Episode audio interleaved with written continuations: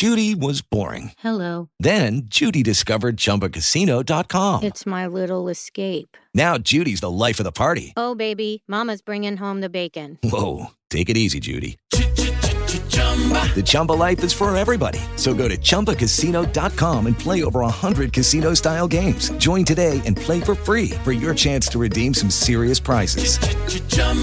ChumbaCasino.com. No purchase necessary. Void where prohibited by law. 18 plus terms and conditions apply. See website for details.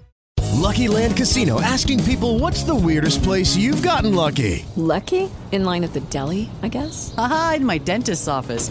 More than once, actually. Do I have to say? Yes, you do. In the car before my kids' PTA meeting. Really? Yes. Excuse me, what's the weirdest place you've gotten lucky? I never win and tell. Well, there you have it. You can get lucky anywhere playing at LuckyLandSlots.com. Play for free right now. Are you feeling lucky? No purchase necessary. Void where prohibited by law. 18 plus. Terms and conditions apply. See website for details. Live, live ancora una volta incredibilmente. Ogni lunedì siamo testardi, noi non smettiamo di andare in onda. Talk GP stavolta con Pier direttamente da Misano. Ciao Sì. Pier. Ciao Fabio, ciao a tutti, io sto benissimo, spero che anche tu stia bene. Ma raccontami un po' che cosa ci fai a Misano, cosa è successo a Misano, cosa si, cosa si è svolto a Misano. Allora, in realtà a Misano come Per caso, competizione ci non si sta, no, no, no, non si sta svolgendo niente di competizione ufficiale, ma abbiamo dei test, Ok, sia con eh, col team del CIV che con Parking Go, che fa il Mondiale Supersport. Quindi siamo qui per provare. e come sono andati finora questi test? Eh, top secret, ragazzi. ok, ok. Però cose quanto non si bello. Rivivere l'autodromo. eh? No, è bellissimo, dai, come avevo detto in occasione del Mugello, è una roba spaziale, sempre bello. Tra l'altro Sempre di Misano, però bello. Misano è stato proprio il mio primissimo ehm, autodromo, il mio primissimo, la mia primissima volta in un, in un circuito così importante, così grande, perché poi ero stato a Cremona, ero stato a Franciacorta, quelli piccolini, insomma, però Mm. Misano è stato il primo di livello internazionale, è stata una figata. Poi il Mugello è un'altra roba, fa un altro campionato. Eh, Sì, sono però gusti. no dai dai Mugello Mugello però eh, però tanta roba veramente ero molto molto felice di, di essere là oggi tra l'altro siamo scaglionati no? lo dico intanto che condivido le, le- le nostre cose no? le condivido al mondo e nel frattempo parlo quindi sicuramente sbaglierò qualche verbo coniugherò male i verbi come, come Di Maio però però siamo qui eh, ci sarà una prima mezz'ora con te, poi ci- e c'è un ospite che tra poco eh, annunceremo, con cui faremo delle chiacchiere, eh, poi ci sarà, ci sarà Gian, forse un altro ospite, che è ancora... Qua è il Eh. bello del, di Talk GP, è che non c'è niente di scalettato fino a 5 minuti prima. Eh, forse c'è un altro ospite e poi abbiamo Antonio per l'ultima l'ultima parte del, del programma. Quindi adesso aspettate che condivido un attimo le, le nostre, le nostre cose. Infatti, già, già sul gruppo della Eh, MotoGP vabbè. mi hanno condiviso senza che lo dovessi fare io.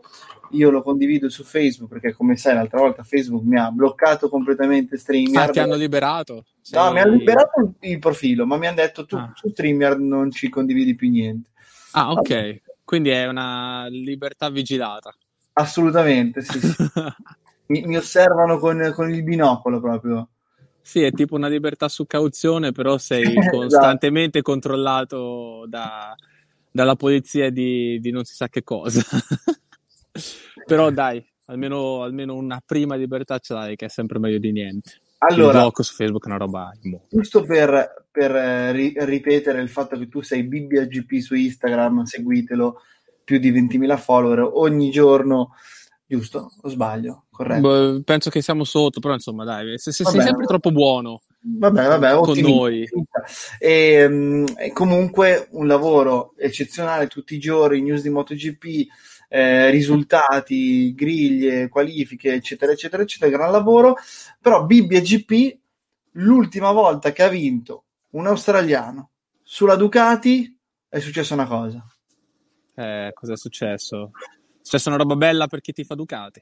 Eh, E per, esatto. chi guarda, e per chi guarda la rossa di Borgo Panigale come il sogno di, di un bambino che, che vede le moto e vede la moto rossa, un po' come la Ferrari, no?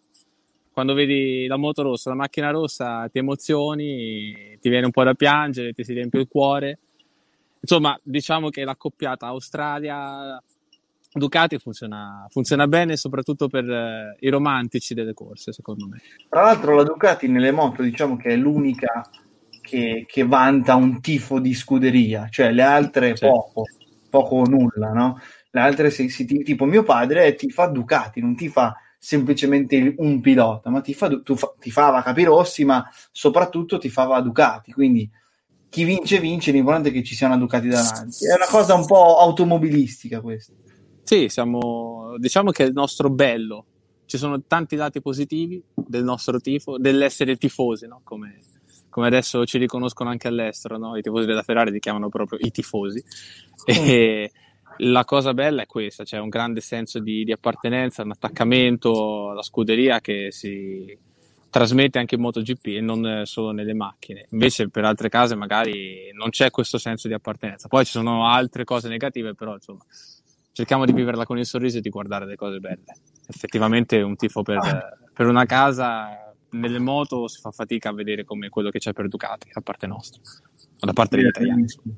È verissimo. Allora, allo- io direi di partire direttamente con l'ospite. Ehm, tra l'altro, noi perché partiamo dalla Moto E? Perché l'ospite tratta gli argomenti del mondo eh, dei motori mh, elettrici, quindi ha abbandonato l'endotermico.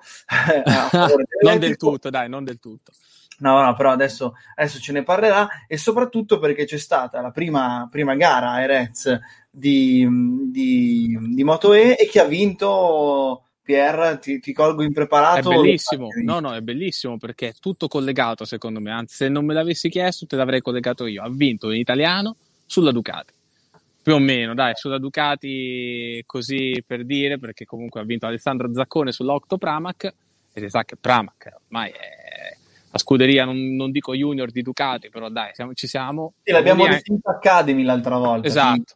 Tra l'altro anche Tardozzi era, era contentissimo dopo la vittoria, ha detto sono tutti piloti Ducati, quindi insomma, quale collegamento migliore per introdurre il nostro ospite?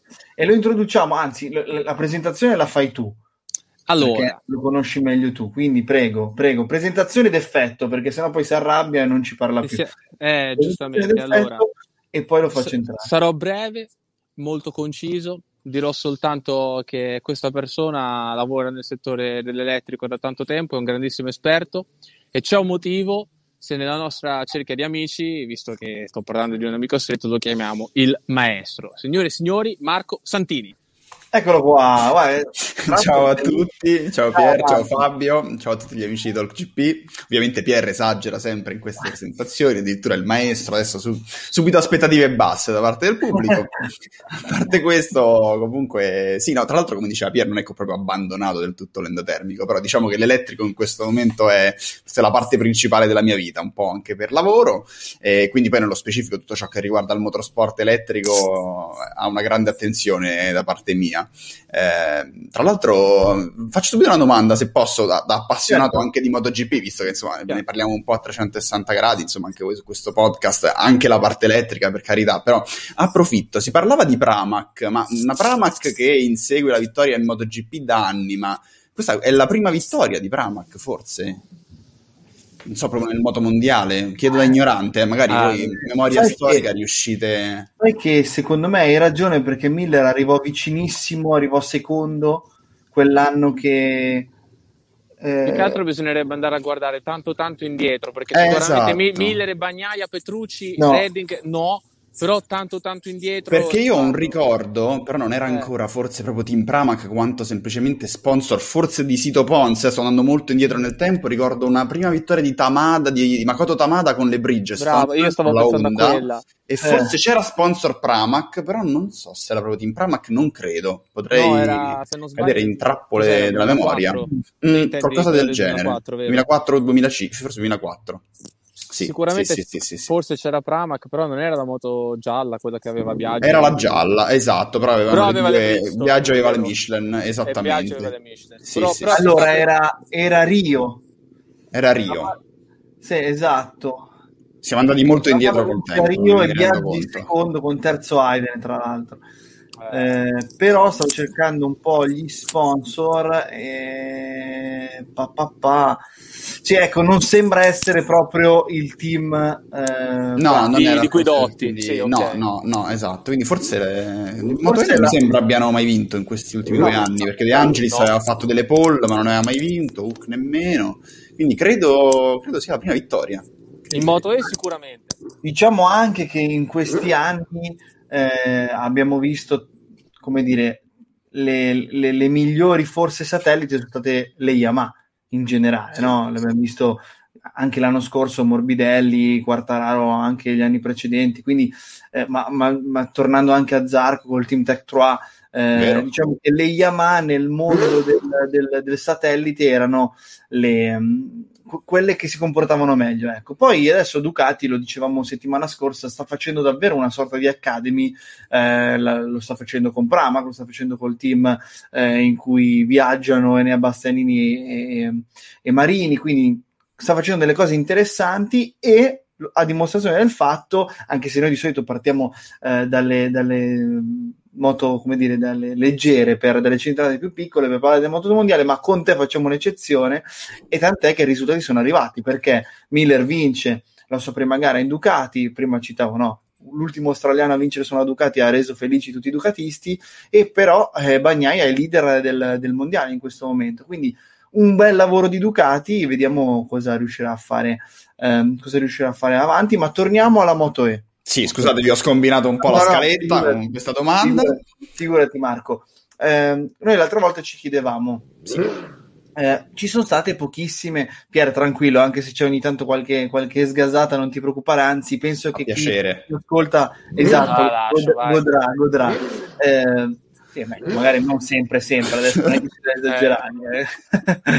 no, però ci chiedevamo perché comunque nel, nel panorama italiano, perché poi è quello che noi viviamo, eh, si parla sempre molto poco di Moto E, è sempre... ehm, io, io avevo intervistato il buon Fausto Gresini eh, un paio d'anni fa che si era affacciato no, con il team Trentino e insomma aveva iniziato lui, si può dire che, che è stato il primo no, in Italia ad avvicinarsi all'elettrico in- nel campionato mondiale, ma se ne parla sempre poco, ci sono sempre pochi trafiletti dedicati alla Moto E, secondo te da qui a qualche anno ci sarà una sorta di eh, presa di coscienza del fatto che la Moto E sia un campionato molto interessante?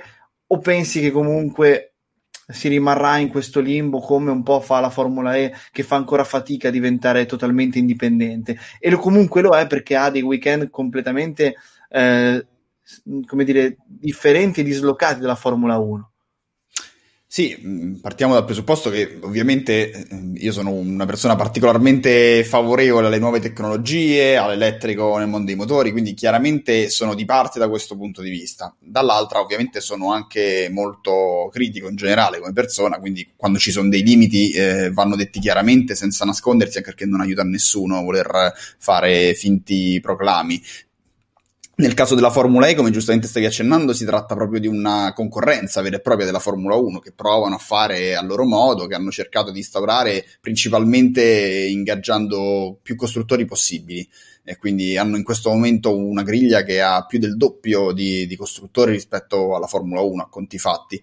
Con la Moto E si sta andando in direzione un po' opposta.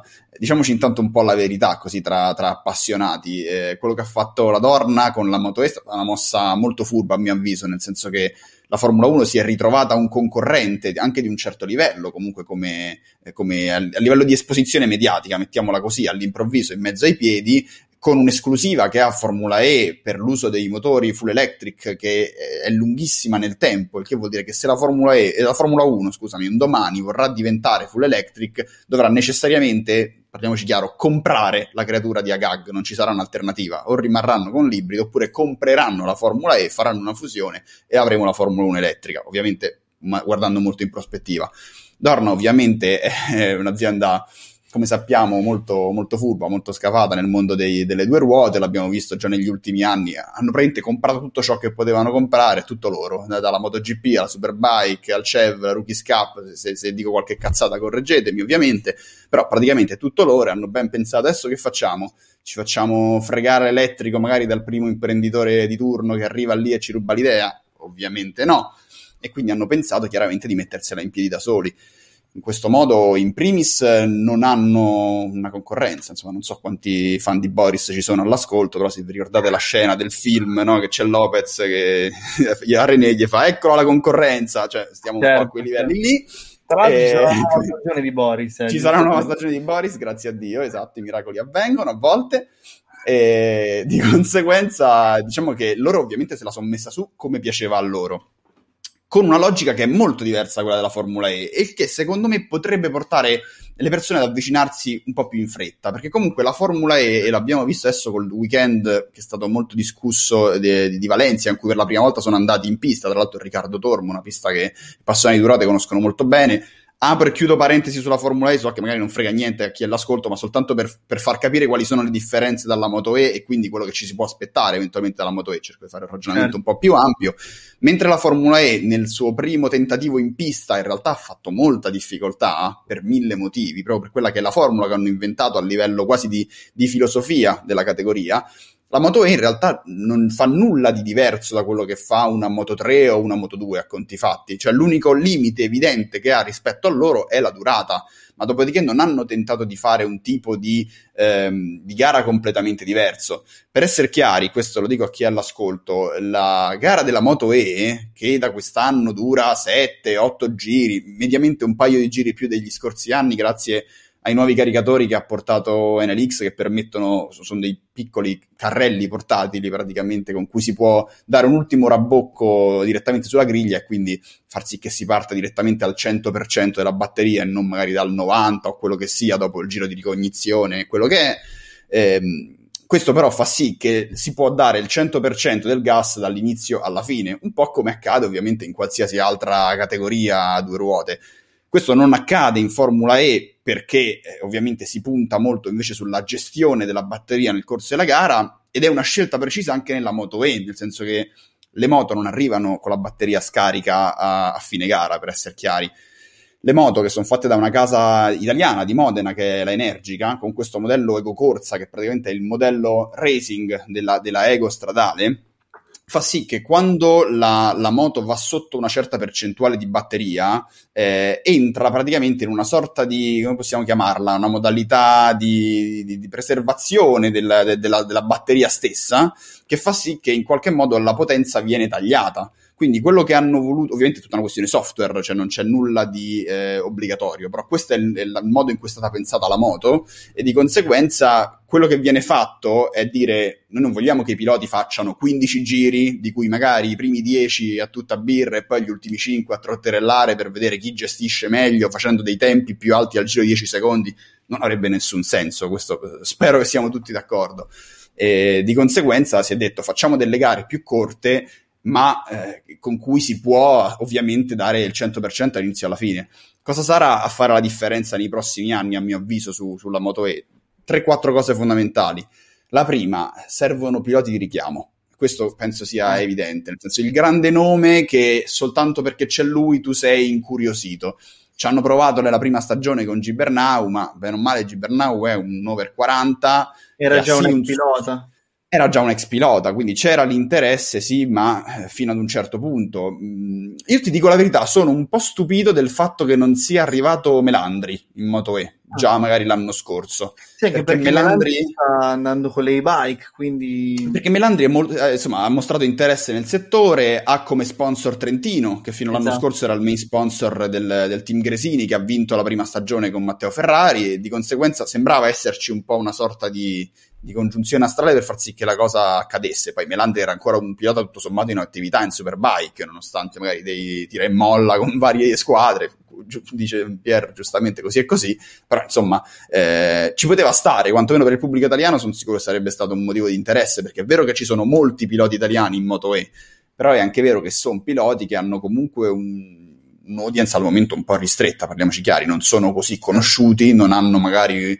un passato di alto livello, sia perché magari sono molto giovani e quindi puntano in realtà al contrario a usare la Moto E come un trampolino di lancio. Ad esempio, mi fa piacere che ci sia quest'anno Zannoni, che comunque è un pilota che nel, nel CIV Moto 3, ad esempio, insomma, è stato al top negli ultimi anni, che comunque magari punta a una carriera mondiale, che per qualche motivo, insomma, magari non è riuscito subito a sfondare in Moto 3 nel mondiale, ha deciso di, di tentare in qualcosa di, diverso, ecco, come può essere un Casadei che ha puntato anche alla Supersport, sull'italiano, insomma, ci sono dei piloti che hanno delle storie che possono essere anche molto interessanti, però chiaramente bisogna raccontarle, bisogna avere anche gli spazi per raccontarle, cosa che in, ad esempio in tv non è così facile, perché ad esempio su, su Dazon la Moto neanche la danno, eh, su Sky la danno, però ci sono ovviamente degli orari che a volte non sono semplicissimi da incastrare. Vedete quello che è successo ai Reds, eh, il warm up della mattina con la Moto 2 ha fatto sì che eh, la pista andava un attimino rimessa a posto, gli air fence sgonfiati, eccetera, eccetera. Tu vai a preparare, così facendo tu devi posticipare la Moto E al pomeriggio, e parliamoci chiari, ma la Moto E al pomeriggio dopo la Moto GP, ma chi te la segue?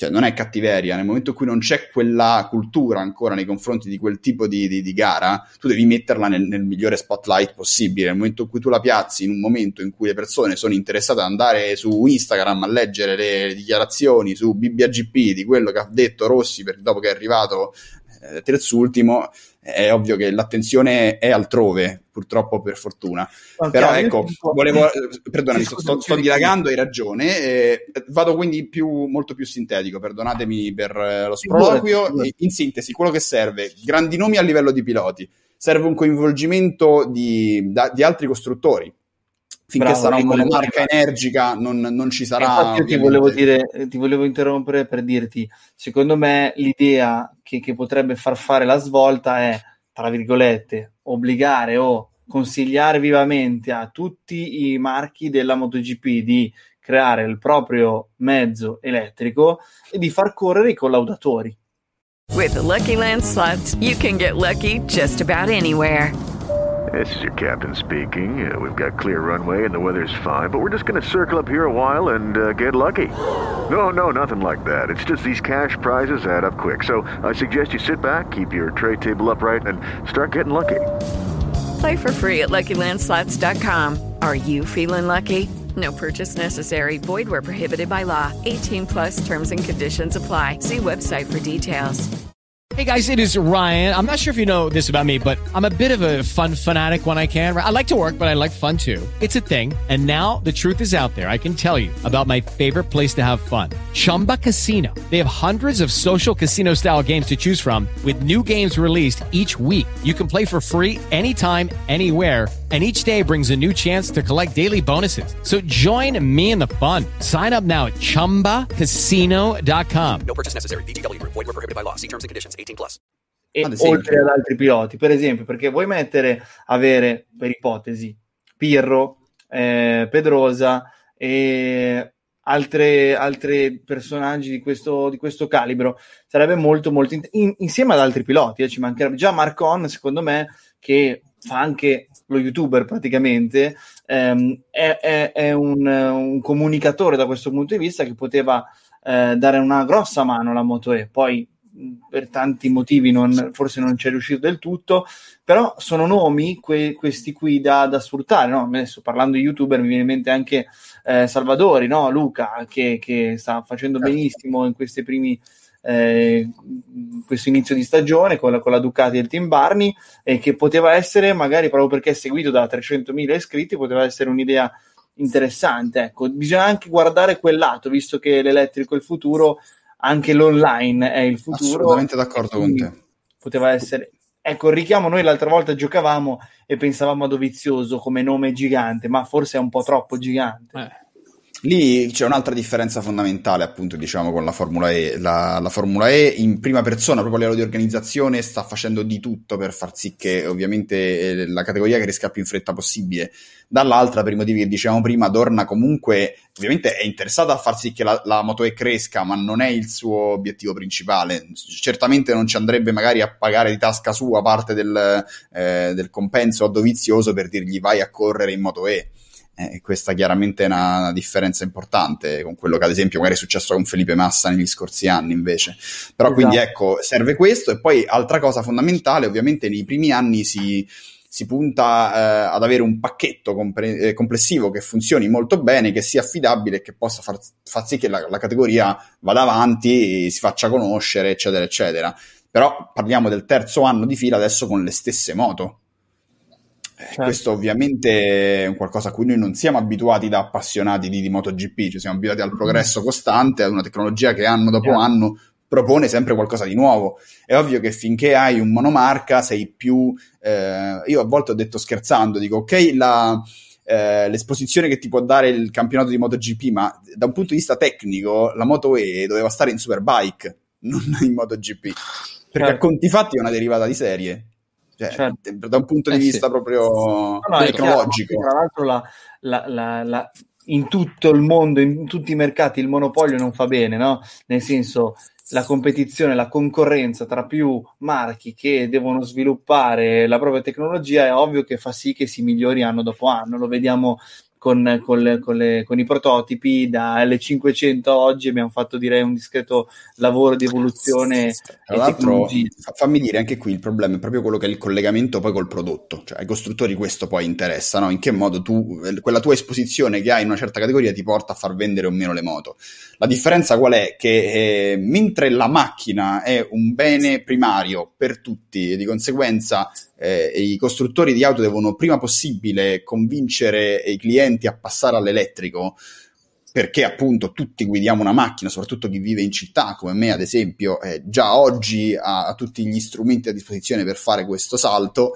Al contrario, la moto viene ancora vista come un mezzo in qualche modo eh, di lusso, ma non inteso da un punto di vista economico, ma nel senso di un qualcosa di non strettamente necessario alla sopravvivenza di tutti i giorni, come un divertimento, qualcosa che ti compri per andarti a divertire il weekend con gli amici, che sia farti il giro in montagna, al lago o in pista per i più fortunati, ma comunque te la vedi come un qualcosa di extra. Quindi questa urgenza del passaggio all'elettrico dal- dall'utente medio non è percepita.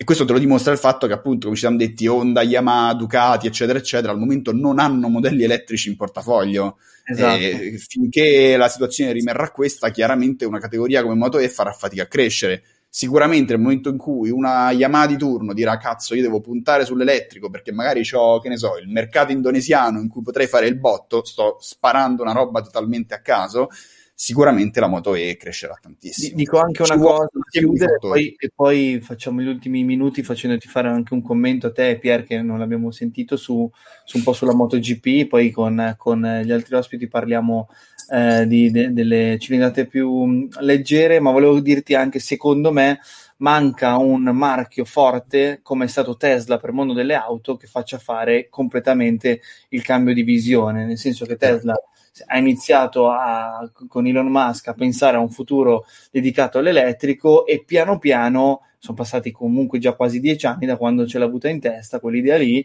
quindi non Anche più. pochissimi, Più dieci eh, quindi non pochissimi. E, e- e adesso, anzi l'anno scorso ha iniziato a far bene a livello di, di bilancio, quindi ha sempre messo soldi di tasca sua finché adesso sta facendo cose molto positive e quel cambio lì ha fatto passare poi all'elettrico Hyundai, Toyota, eh, chi più ne ha più ne metta. Qui secondo me nelle moto un po' perché è vero come quello che dici tu che non c'è la moto viene vista come un bene di lusso tranne per me che è il mio mezzo per muovermi, io non ho di fatto l'auto, eh, io mi muovo solo in moto, quando ghiaccia mh, ne parliamo. Eh, ma a parte le battute, ehm, cioè, non- manca un marchio potente. Vent'anni fa poteva essere Harley Davidson, che tra l'altro ha fatto l'elettrica, l'avesse Sì. fatta probabilmente 15-20 anni fa, chi lo sa cosa poteva succedere, però è ovvio che Energica o non lo so, Zero Motorcycle o eh, Cake non sono marchi talmente forti da poter cambiare la corrente di, di quel tipo di mercato per ora. È vero, mi permetto solo di aggiungere che però Tesla, che tu giustamente citavi, non c'è in Formula E, No, non no, c'è chiaro, mai stata non ha nessun interesse. No, no, proprio, proprio per dire che appunto, mentre eh, il, per il caso di Tesla, appunto, viene vista più che altro come la vettura di tutti i giorni, e quindi non c'è l'affiliazione con il racing, nelle moto un nome che adesso si sta imponendo, come può essere Energica, appunto, punta direttamente sul racing, cioè il- viene fatto un ragionamento al contrario, cioè io mi impongo nelle corse per poter poi portare le persone ad avvicinarsi al mio prodotto stradale. Sì, sì, sì. Beh, grazie mille per, questo, per questa chiacchierata sulla moto. E Pier, hai un- un'ultima magari domanda su, sulla Moto E o passiamo a... Tu hai, so che hai sette minuti ancora restanti. e... No, fatemi dire una cosa, che Pierre, tra Vai, l'altro, tutto. eh, Cosa? ormai più di un anno fa, eh, è stato Vai. forse uno dei primi in Italia ad intervistare Alessandro Zaccone, che ha vinto ieri in Moto E. Reds, all'inizio della sua avventura elettrica con Gresini. Sì. Sì, eh, devo essere sincero nel dirti che onestamente non ricordo che cosa mi disse interamente, però ripensavo ieri, ieri a questa cosa qua quando ha vinto, il fatto che l'anno scorso, prima ancora che iniziasse la stagione, lo sentivo per chiedergli un paio di cose, non mi ricordo addirittura se pre o post eh, Pre. lockdown, Pre, pre, pre sicuro, sicuro. No? Vado a memoria, insomma. Potrei, sicuramente- potrei sbagliarmi, potrei sbagliarmi. Sicuramente era il prima Forse del durante. periodo. Sì, sicuramente era nel periodo prima che ci mettessero il lockdown e io mi ricordo che scrissi al tempo in cui fecero i test ai Reds eh, perché andarono ai Reds. Io ricordo che tra tutte le squadre solo Sic 58 non andò per la pandemia che stava arrivando, Mm, Sì, tutti gli altri andarono. Rimasero bloccati. E ricordo che feci questo pezzo di, di critica dove mi chi- chiedevo questa cosa qui. Comunque sì, eh, effettivamente sono stato molto contento di vedere Ale, Ale vincere, anche se poi, diciamoci la verità, Granado se non l'avesse buttato avrebbe vinto lui, con buona pace. Ma Granato non è la prima volta che le butta, però, Eh, vittorie. purtroppo eh. no. L'altro tu l'avevi messo tra i favoriti nei pronostici. L'avevo messo come vincitore perché, come avevo detto una settimana fa, avevo studiato, però ve- vedete che cosa succede anche se si studia, purtroppo l'imprevisto è sempre dietro l'angolo. E no, volevo fare una considerazione su tutto quello che, che ha detto Marco, che, che secondo me sono cose che possono essere giuste o sbagliate, ma sicuramente sono considerazioni che, che aprono un po' la testa. Spero che possano essere utili e soprattutto mi auguro che tra qualche anno, ma anche soltanto qualche mese, ci ritroviamo qui a parlare e a dirci eh, guarda quello che aveva detto Marco è giusto, quello che aveva detto comunque effettivamente si sta, si sta proponendo, tutte le cose che, che ha detto secondo me hanno offerto degli spunti di riflessione piuttosto interessanti che rib- ribadisco che siano giuste o che siano sbagliate, che siano azzeccate o che non tu ci prenda, eh, Vedremo. non me lo auguro, però sono sic- tutte cose su cui si può riparlare in futuro, cioè sono cose che rivedremo sicuramente e mi auguro che... Dimmi, dimmi. No, se me ne Però- date l'opportunità, visto che la Io- domanda non me l'hai fatta, eh, hai fatto una considerazione, la domanda Vai. ve la faccio io in chiusura, se mi è consentito, Dice- l'ospite, Prego, però guarda, ribalto la situazione. Fabio, ti chiedo, eh, ma a voi la Moto E attuale piace, diverte? La consiglieresti ad una persona che non la vede, magari una persona che non è abituata, eh, dici guarda, io neanche so che esiste, perché non lo so, vedo Moto 3, Moto 2 GP, tu consigli- avresti consigliato tu ieri ad un, eh, ad un tuo amico di svegliarsi un'ora prima la mattina, di accendere alle 10, a prescindere che poi è passato al pomeriggio, però Sì. teoricamente, e vedere la Moto E? Cioè, vi diverte? Ma eh, vai Fabio, poi vado io.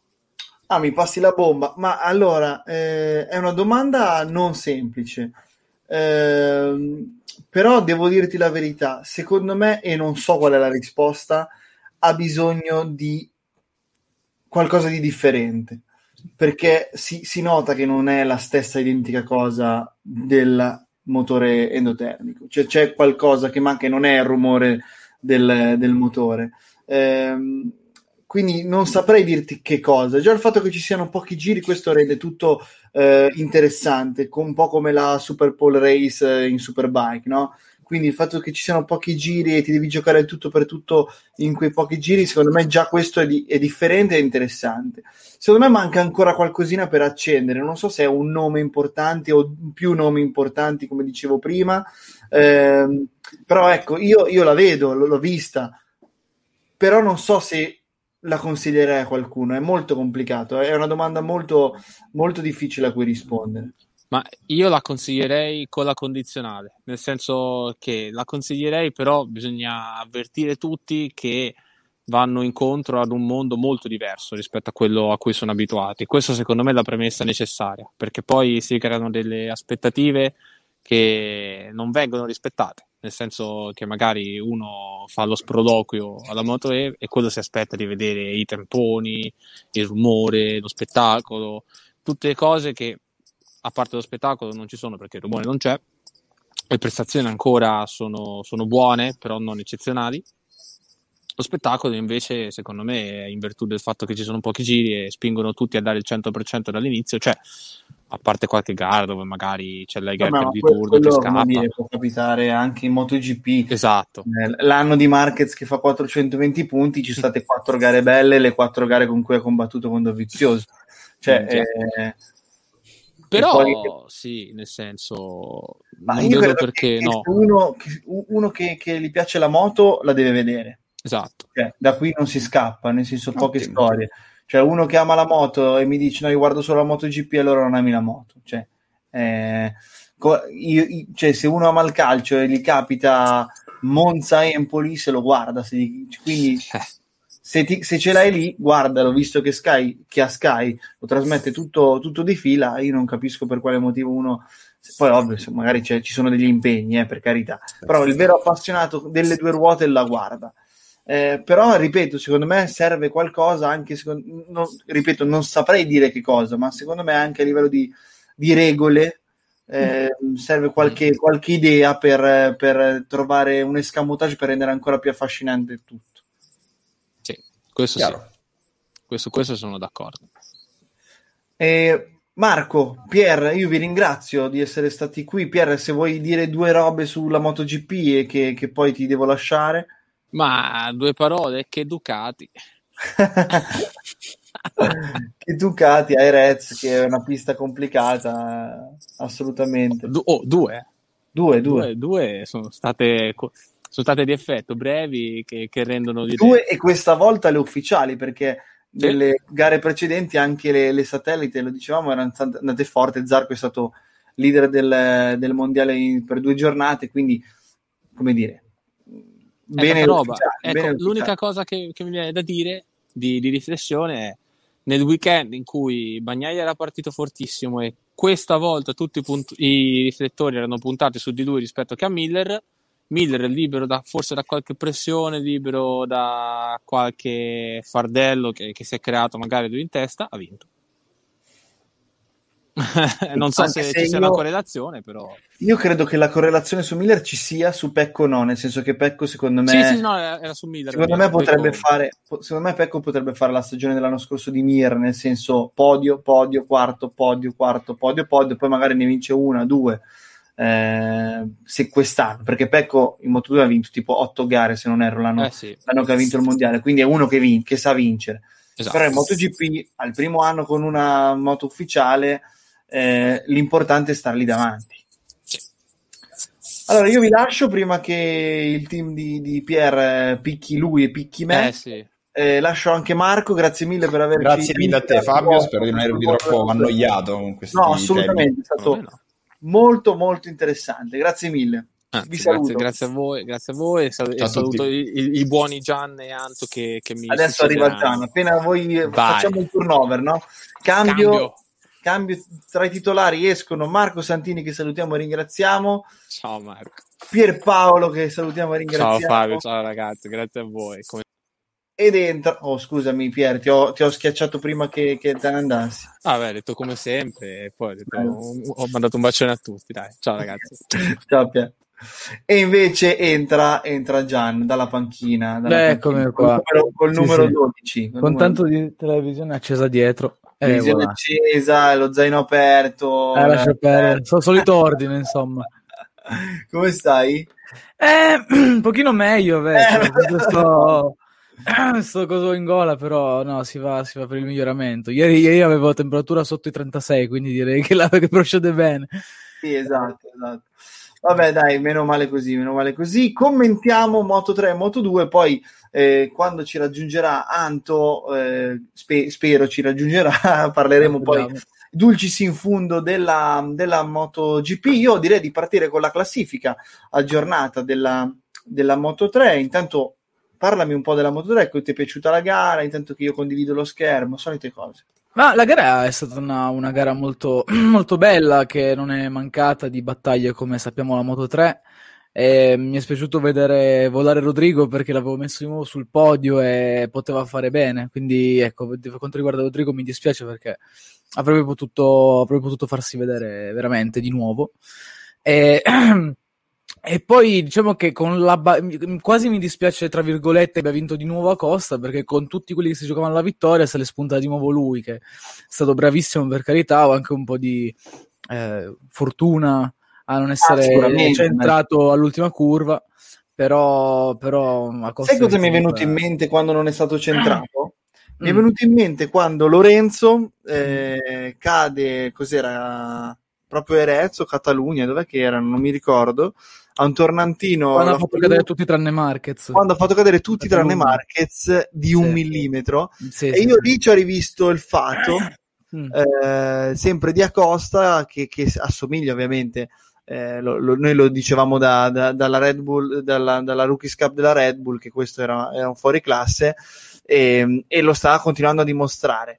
Anche fortunato, però, come vediamo dalla classifica, certo, Acosta non credo continuerà così, o magari sia alla Kent e farà una Esatto. fuga eh, e un filotto di vittorie. Non dovesse farlo, comunque abbiamo tre italiani dietro di lui, Antonelli, Migno e Fenati. Eh, peccato per Migno appena, appena giù dal podio, però grande Fenati, finalmente lo rivediamo lì eh, a, fare bagarre, a lottare, a, a fare i sorpassi dall'esterno, che divertimento che ci ha fatto fare. Ah, sì, sì, no, Fenati c'è da dire che dopo che è stato retrocesso di categoria ehm, eh, ci ha messo un po' a tornare a farsi vedere, ecco, quindi è un buon risultato che sicuramente darà a lui fiducia perché sappiamo che nella Moto 3 è capace, ecco, poi ha sempre guidato una KTM che comunque adesso ha sostanzialmente una squadra KTM, quindi è, è una delle moto che conosce, ecco, non è, non è passato alla Honda che ha usato soltanto con, il- con il Team Snipers.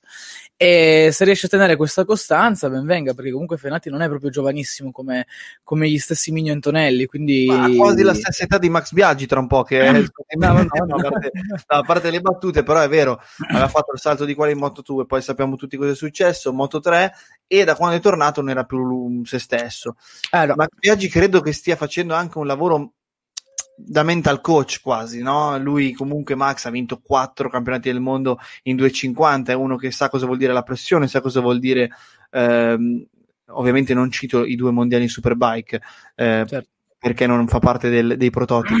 Però i quattro mondiali consecutivi, tra l'altro è un record ehm, storico, direi che è miglior allenatore di allenatore, team manager, come volete chiamarlo, di Max Biaggi per Fenati, che tra l'altro sembra avere quasi lo stesso carattere, no? Mm, bello, sì, no. bello Belli accesi. eh? accesi, belli accesi, accesi, sì, esatto, belli accesi, secondo me potrà fare davvero una bella stagione se continua così, perché ovviamente in Qatar eh, l'abbiamo visto un po' in difficoltà. Ma speriamo, speriamo di vedere Fenati riuscire a tornare a essere almeno costante. Ora eh, questo mondiale lo vediamo un po' complicato per tutti, però se dovesse aprirsi sicuramente Fenati potrebbe essere uno dei, dei candidati per come vediamo adesso dalla classifica, anche perché conosciamo Fenati stesso, quindi può esserne in grado. Deve soltanto ritrovare la fiducia che aveva prima, che lo buttavi veramente giù eh, difficilmente. Ecco, quindi vediamo se, se si riprende o se saranno degli alti e bassi. Ecco. No, no, chiaro, assolutamente. E, tra l'altro, tra Onchu, Masia, eh, lì tu, quell'ultima curva, cosa è successo? È ovvio che Onchu ha sbagliato, però Allora, cioè- era pulitissimo. Eh. Ti dico, cioè, la mia ragazza avevo come testimone che ha guardato la gara con me, che io gli ho detto già quando mancavano 10 giri, ho detto Ongiu o vince o cade. Poi non pensavo facesse questa strage, anche se sappiamo che i gemelli Ongiu ne sono capaci, perché anche Chan ha fatto il suo sempre in Catalogna qualche anno fa. Però Ongiu era, era in forma e purtroppo l'ultima curva sapeva di voler vincere e ha esagerato troppo e niente, è andata giù. L'ultima curva che è, arrivati a quel punto lo sai che in Moto 3 l'ultima curva di Jerez qualcosa succede. Non sai mai chi è il colpevole, non sai mai come può succedere, però diciamo che quasi quasi me lo aspettavo, sia perché c'era Ongiu in bagarre, sia perché c'erano altri bei, bei piloti come, come tu stesso hai detto. Masia, belli ecco. aggressivi, belli aggressivi. Esatto. Masia ha fatto come fa di solito. Lui in quest- quest'anno, in queste quattro gare, abbiamo visto essere uno che sa andare forte, ma che gli parte, gli parte il nervo quando a fine gara non è davanti, quindi esagera sempre troppo. E sta giro mi dispiace che non è stata colpa sua, anche se appunto non è che abbia fatto la gara pulita, pulita per eccellenza. Ecco, quindi, Assolutamente. Comunque merito da Costa che ogni volta è vero che Migno dice basta chiedermi da Costa, però come non parlare di un fenomeno del genere che continua a far bene? È, anche, è vero che Fenati stava andando veramente bene e lui, tra l'altro, nell'intervista Sky dice era anche difficile perché a parte sulla curva finale sembrava che il team KTM facesse un po' gioco di squadra, no? Ti sorpasso, però se sei secondo eh, ti metto subito le bastoni fra le ruote, ma se vai quarto non ti dico niente, insomma, un po' dei giochetti così che però alla fine non hanno favorito nessuno se non Acosta che è riuscito a essere subito sgamato, perché a 16 anni essere così sgamato in mezzo a quei scusate With Lucky Land slots, you can get lucky just about anywhere. Dearly beloved, we are gathered here today to. Has anyone seen the bride and groom? Sorry, sorry, we're here. We were getting lucky in the limo and we lost track of time. No, Lucky Land Casino, with cash prizes that add up quicker than a guest registry. In that case, I pronounce you lucky. Play for free at LuckyLandSlots.com. Daily bonuses are waiting. No purchase necessary. Void where prohibited by law. 18 plus. Terms and conditions apply. See website for details. In mezzo a quei volponi come, come lo stesso Fenati, ma anche penso a Masia, a Binder, no? a, a Rodrigo stesso che si è lanciato, insomma, gente di, di spessore che, che è in Moto 3 da tanto tempo eh, e invece sta affrontando questo primo inizio di stagione davvero a grande livello. Come lo vedi alle Man? Come lo vedi al Mugello? Come lo vedi in Catalogna? Adesso che arrivano piste eh, da università, passami il termine. Allora, c'è da dire che comunque ehm, già Jerez pensavo che, cioè è un po' come se mi avesse un po' mh, cambiato a Costa, perché Jerez, che è stata la prima pista dove lui aveva già corso, perché, a meno che non abbia corso anche in Portogallo l'anno scorso, questo non lo so, però essendo diciamo la prima pista, adesso non so se ho sbagliato o meno, comunque dove ha corso con la Red Bull Rookies Cup, pensavo che potesse fare meglio, nel senso ha vinto, quindi meglio di così non poteva fare. Però l'ho visto molto più in fatica durante il weekend in generale, perché nelle prove abbiamo visto essere in difficoltà, forse fa- ha fatto anche la Q2, lui- cioè la, la Q1 sto weekend, quindi comunque delle prove libere che lo- mi ricordo essere in difficoltà con il posteriore che gli scivolava parecchio, quindi non pensavo che questa sarebbe stata un'altra gara dove bene o male l'avrebbe spuntata. E quindi è stato bravo nonostante queste difficoltà a riuscire a stare davanti e poi tra una fortuna e l'altra comunque è riuscito ad arrivare davanti e ha, ha un po' smentito quello che potevo pensare vedendolo in difficoltà. E Gli italiani, pensi che questi tre italiani possano insidiare a Costa? Nelle prossime tre gare che sono abbastanza, non sono super ravvicinate, però abbiamo tutto il mese di maggio per goderci Le Mans, eh, Mugello e poi abbiamo la prima di giugno, se non sbaglio, Catalogna. Beh, c'è da dire che il campionato è molto molto molto molto lungo. Adesso che nel breve loro possano raggiungerlo è tutto relativo, perché comunque nella Moto 3 le carte generalmente cambiano molto in fretta, no? Perché è anche facile sbagliare in Moto 3, non, non c'è semplicemente il discorso di chi arriva davanti, c'è anche il discorso di non, non cadere, perché Masia, ad esempio, eh, a quest'ora sarebbe stato probabilmente più avanti i nostri tre italiani se non avesse fatto lui stesso degli errori abbastanza banali eh, in Portogallo, per esempio con Rodrigo, e vabbè, qua è andata come è andata, però.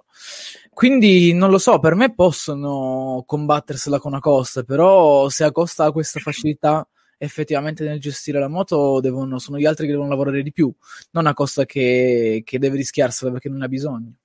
Quindi dovrebbero puntare un po' sull'esperienza, perché sono tre piloti che esperienza ne hanno e, e non poca in, in Moto 3, essendo che sono credo tutti del 96, quindi comunque eh, hanno la loro età e la loro esperienza. E se riescono a farlo uscire per bene e a gestirsi la moto, possono raggiungere la costa.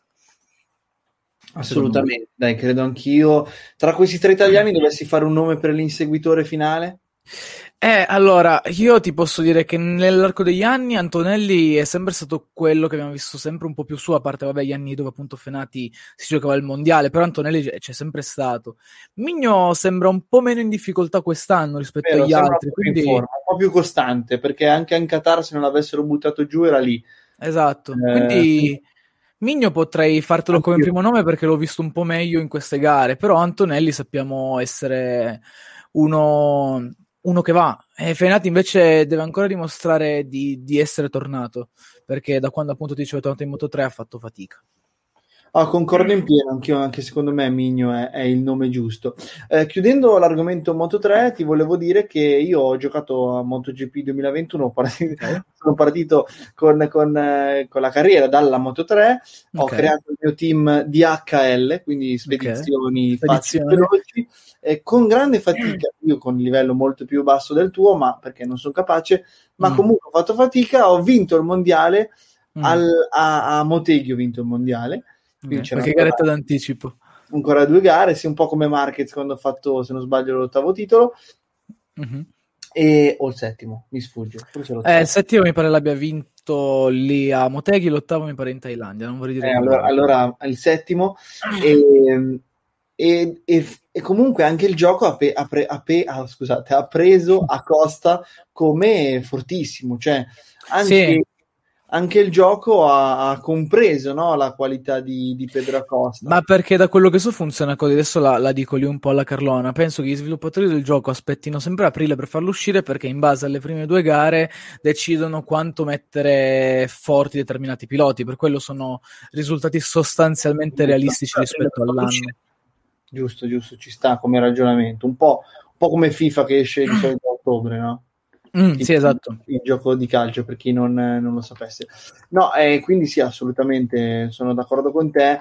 Fanno bene, ma rischiano facendo così perché poi ci può essere. Perché possono cambiare le cose. Eh, esatto, cambiano le cose, cambiano le carte in tavola. È un po' come E- dire in MotoGP 2020 c'era Marquez.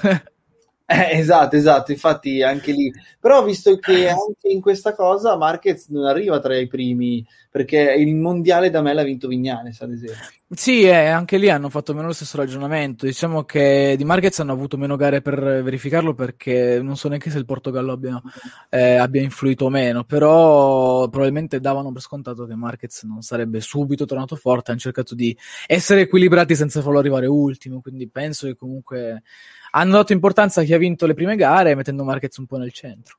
Chi dovesse essere entrato adesso a vedere Talk GP, io sono Fabio e quello sotto di me con i capelli lunghi da rocchettaro è Gianluca. Stiamo commentando la Moto 3, abbiamo concluso adesso. Adesso c'è la classifica della Moto 2 perché commenteremo la Moto 2, che tra l'altro è insieme alla Moto GP, ma questa ancora di più, quella con la classifica più competitiva, interessante di, Ah, sì. di tutte. Ehm, e tra l'altro, finalmente la MotoGP ci ha dato il primo vincitore italiano. Si è sentito l'inno di Mameli italiano. Sky ci ricorda che l'Inter ha vinto lo scudetto. Io non sono interista, ma eh, comunque è giusto ricordarlo. Chi vince ha sempre, ha sempre il merito.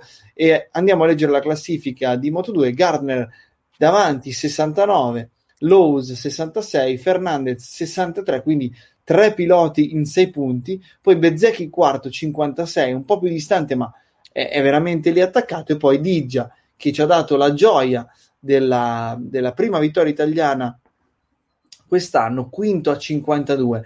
Il sesto sarebbe Joe Roberts, che lo vedete a 31 punti, eh, però direi che questi 5 potrebbero davvero giocarsi il titolo. Noi inizio anno in realtà abbiamo detto se lo giocheranno Lose e Bezzecchi, però siamo alla quarta gara e questi 5 sembrano davvero poter andare via insieme. Sì, potrebbe essere il primo anno che un rookie, a parte ovviamente l'anno in cui è nata la, la, la Moto2, in cui un rookie potrebbe vincere il mondiale di Moto2 perché Fernandez eh, per, per quello che sta facendo è veramente on fire. Se non avesse avuto i problemi che ha avuto in gara, a quest'ora probabilmente era anche primo o secondo comunque nel mondiale perché penso che un passo davanti a Lowe's almeno sarebbe. E, e poi Digia, Digia io ve l'avevo detto, infatti Digia lo, lo scorso lunedì l'ho, l'ho, preso e ne vado, ne vado fiero. Bravo, bravo. Contento. No, e... perché è sempre una bella storia da raccontare quest'anno con la scomparsa di Gresini e con il figlio, ah, sì. no? che è stato sì. eh, lì credo per la prima volta, sicuramente dal, dal punto di vista del ruolo, ma, ah, sì. ma anche in pit lane, no? quindi è, sarà stato in circuito da, da tifoso, da, da, magari come dire assistente, ma per la prima volta da sostituto e da, da nuovo eh, CEO della, della Gresini Racing, quindi grande bella emozione, credo che Digia abbia ripagato in pieno la, la fiducia che già Gresini gli aveva dato in Moto 3. Eh, sì, il team Gresini vuoi dire una bella storia. Eh, sto weekend il team Gresini è stato bravo perché Gian Antonio si è un po' riconfermato cosa che gli manca perché è veloce ma non è ancora costante perché infatti a differenza di Bezza lui ha fatto già due podi però è sotto Bezza e Bezza è riuscito a stare più, più costante ecco. e inoltre in Moto 3 giusto piccola parentesi anche Alcoba col team Gresini è riuscito a fare il primo podio della squadra quest'anno quindi un Luca Gresini sicuramente contento speriamo un, un nuovo un futuro team Gresini che riparte forte da da, questo weekend perché con una grossa difficoltà, un grosso lutto alle spalle che non è indifferente comunque nonostante ci sia dietro un'intera squadra.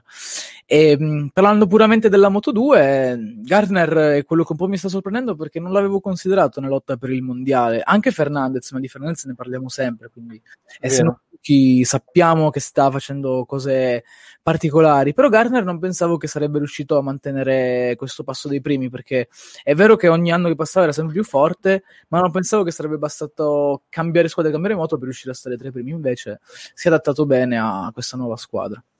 Dovessi fare solo due nomi di questi cinque per, Per le mani, mondiale. per le mani Ah, per le man. mondiale, dai. Per Le Mans, eh, Lowe's sicuramente è stato quello un po' più costante, nel senso che se non fosse caduto a Portimao probabilmente sarebbe in Mm. testa, però l'errore ci sta. E di conseguenza ti potrei dire Lowe's e anche Bezzecchi. Ancora non ricordo bene quali sono stati i risultati di Bezzecchi a Le Mans, però ricordo che anche lui purtroppo in Moto 3 è volato all'ultima curva quando si giocava il mondiale con Martin, proprio cadendo con Martin. Quindi credo sia una pista che Bezzecchi non patisce particolarmente. Allora, lo scorso anno Lowe's, Gardner e Bezzecchi. Perfetto, quindi anche Garner potrebbe essere lì. Però ti dico di più Lowe's e Bezzecchi. Dai, Garner eh, c'è, però magari è la prima volta che si gioca lì il mondiale potrebbe fare, non dico gli errori, ma stare un po' troppo magari sereno, un po' osaia, non lo so. Ci vedo un po' più Bezzecchi e Lowe's, essendo che hanno un po' più di esperienza davanti. Eh, è difficile, io ti dico sicuramente Lowe's. In questo inizio di stagione ti dico la verità, mi sta un po' deludendo Bezzecchi al netto della gara di ieri. Ehm, quindi io ti dico che alle Mans se la giocano Lowe's e Fernandez, ma ti dico anche Joe Roberts secondo me alle Mans, eh, perché comunque va forte. Eh, Ah, rischia sì. un po' tanto, rischia un po' tanto. Ehm, Gian, tu quando devi staccare? Perché a questo punto non abbiamo Antonio e Ma- commenteremo anche, anche noi, ancora noi la MotoGP. Quindi. Sì, sì, non c'è problema, va bene. Ok, perfetto. Quindi andiamo dritti a parlare di, di MotoGP. No, facciamo i pronostici e li facciamo dopo. Sì, bene? sì, sì, va bene. Cioè, i pronostici dopo. Per il mondiale, invece, se devo fare due nomi, dico Lowe's e Gardner invece che Lowe's e Bezzecchi, come abbiamo detto a inizio anno, secondo me. Allora, io forse un pochino a sorpresa ti direi Bezzecchi e Gardner e toglierei Lowe's, non per qualcosa, però Lowe's è quasi come e sembra un po' una cosa eh, esattamente il contrario di quello che pensa la gente, però Lowe's lo vedo quasi un po' troppo sicuro e quindi talvolta secondo me uno come Lowe's può essere uno che fa gli errori anche se quando, quando parte in forma errori non ne fa.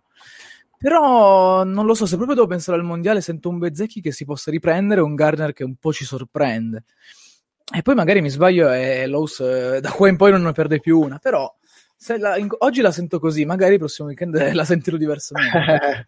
chiaro, chiaro, dai. Allora andiamo subito a parlare di MotoGP, metto la classifica così possiamo parlarne. Tu intanto raccontami quanto ti ha fatto emozionare. Io mi sono emozionato quando Jack Miller eh, gli è venuto il magone, qualche lacrima di fianco alla, alla sua Ducati. È stato un momento veramente toccante.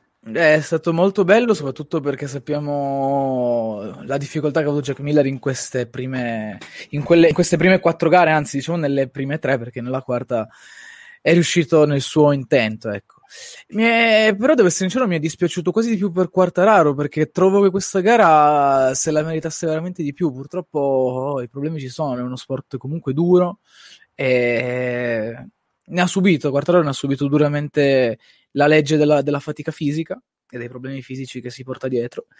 Quindi merito a Miller per essere riuscito a, a stare dietro comunque non fai test Quartararo, non, non fai test fare a. Erez, quindi, quindi il problema al braccio è come piuttosto dire, serio. persiste, esatto, persiste Eh, speriamo non sia niente di serio. Io non so se è stato già operato al classico problema che hanno i, i piloti al braccio sinistro per eh, la continua ehm, l'usura, diciamo, dalla, dalla frizione. Cioè, adesso non so se te lo ricordi tu come si chiama quel- quella membrana eh, interossea, come si chiama lei, che, che è fastidiosa. In sostanza si- ti aprono qua, l'aveva fatto anche Pedrosa, ti aprono qui, ti tolgono una sacca, se non ho capito male, la lacerano e ti lasciano che il muscolo eh, navighi, diciamo, in una sola membrana. Adesso magari qualcuno che è collegato ce lo saprà dire meglio. E tra l'altro eh, ho un amico osteopata e fisioterapista che prossimamente verrà qui a raccontarci proprio alcune dinamiche, alcune cose che possono anche interessare a tutti, eh, diciamo, i piloti, conducenti di moto, anche quelli che vanno semplicemente al lago per eh, dopo magari due o tre ore di, di Ecco, viaggio. vabbè. mal male al collo, così lui ci dirà qualche, eh, qualche delucidazione su che esercizi fare per non avere dolori, perché noi non, non abbiamo i personal trainer di Mark Marquez o di altri di quel tipo. Quindi Ecco, questo sarà interessante. No, spero non sia niente di grave perché Quartararo è sicuramente un protagonista di questo campionato. Andiamo a leggere la classifica e poi parliamo della gara. Bagnaia davanti, grande Bagnaia davanti, 66 punti, Quartararo 64, Vignales che è sempre comunque lì anche se eh, si è spento dopo la vittoria in Qatar, 50, Mir che non sta brillando ma comunque 49 punti, Zarco 48, Jack Miller sesto 39 punti, quindi ancora un po' più giù, vado fino alla decima posizione. Spargaro che aveva fatto eh, inizialmente molto bene, poi è andato sempre più giù, 35 punti settimo. Morbidelli che sta tornando ehm, in, eh, in maniera molto molto aggressiva davanti, peccato per le due eh, gare in Qatar che le ha sprecate. Rins che continua a buttare via gare, nono a 23, poi decimo Binder con la KTM. A Sì. 21. Guarda, ti dico, sono molto, molto contento per la vittoria di Miller, ma quasi più contento per il secondo posto di Bagnaia. No- non per qualcosa, cioè un secondo posto che ormai da Bagnaia ci aspettiamo. Però questo farlo passare davanti nel mondiale fa il suo effetto. Un italiano sulla Ducati davanti nel mondiale, non so se fosse mai successo, non so se capirò sia mai stato No, davanti però nel è mondiale. stato davanti, eh? Dovi è Cosa? stato è Dovizioso, stato certo, però eh, diciamo che Dovizioso eravamo quasi abituati a vederlo Lì, certo. saper scendere, invece Bagnaia potrebbe essere un, un non Dovizioso, quindi un qualcuno che rimane dov'è.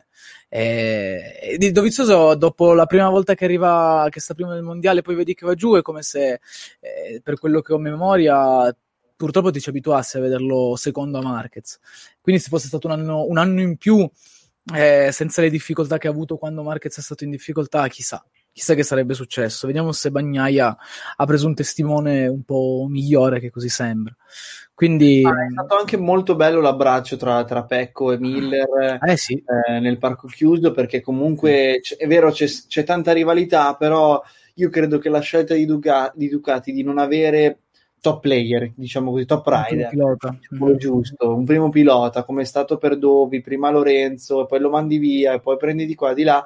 Prendere due giovani dalla- da- entrambi dal team Pramac eh, nello stesso anno secondo me hanno in qualche modo dato eh, ecco scusate sì, giustamente eh, grazie NFS, sindrome compartimentale. Non so se è quello il problema non Sì. ho visto nessun comunicato eh, e Biridi ci dice eh, sindrome del tunnel carpale è stato operato nel 2019 grazie Biridi per eh, l'informazione che eh, no- così a memoria non ci ricordavamo. Quindi ancora un problema eventualmente per, per Quartararo che nelle prossime, nei prossimi giorni verrà sicuramente eh, verrà chiarito questo- questa stanchezza che ha avuto, che ha avuto al braccio.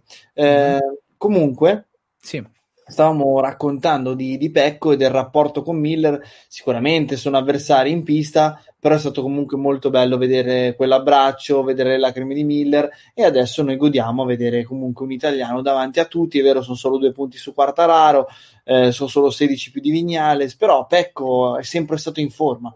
Dal- dalla prima gara del Qatar è sempre stato in forma. Non ha mai vinto, però non ha fatto primo quinto come Quartararo, Mm. non ha mai fatto podio mh, caduta come eh, Zarco, cioè è sempre stato lì, quindi mi, fa, mi, fa, veramente pensare che possa essere veramente uno, de- lui l'ha detto no? prima, prima di, do- dopo Portimao, prima di, di Erez, ha detto se continuiamo così noi non possiamo non essere un ca- candidati alla vittoria finale.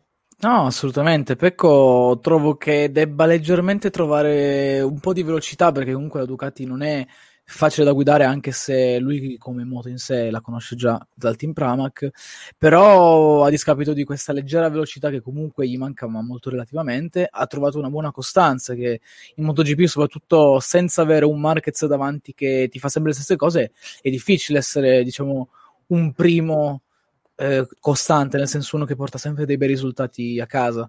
Perché abbiamo visto l'anno scorso con Quartararo che lo davamo come vincitore del mondiale dopo due gare, poi invece si è perso.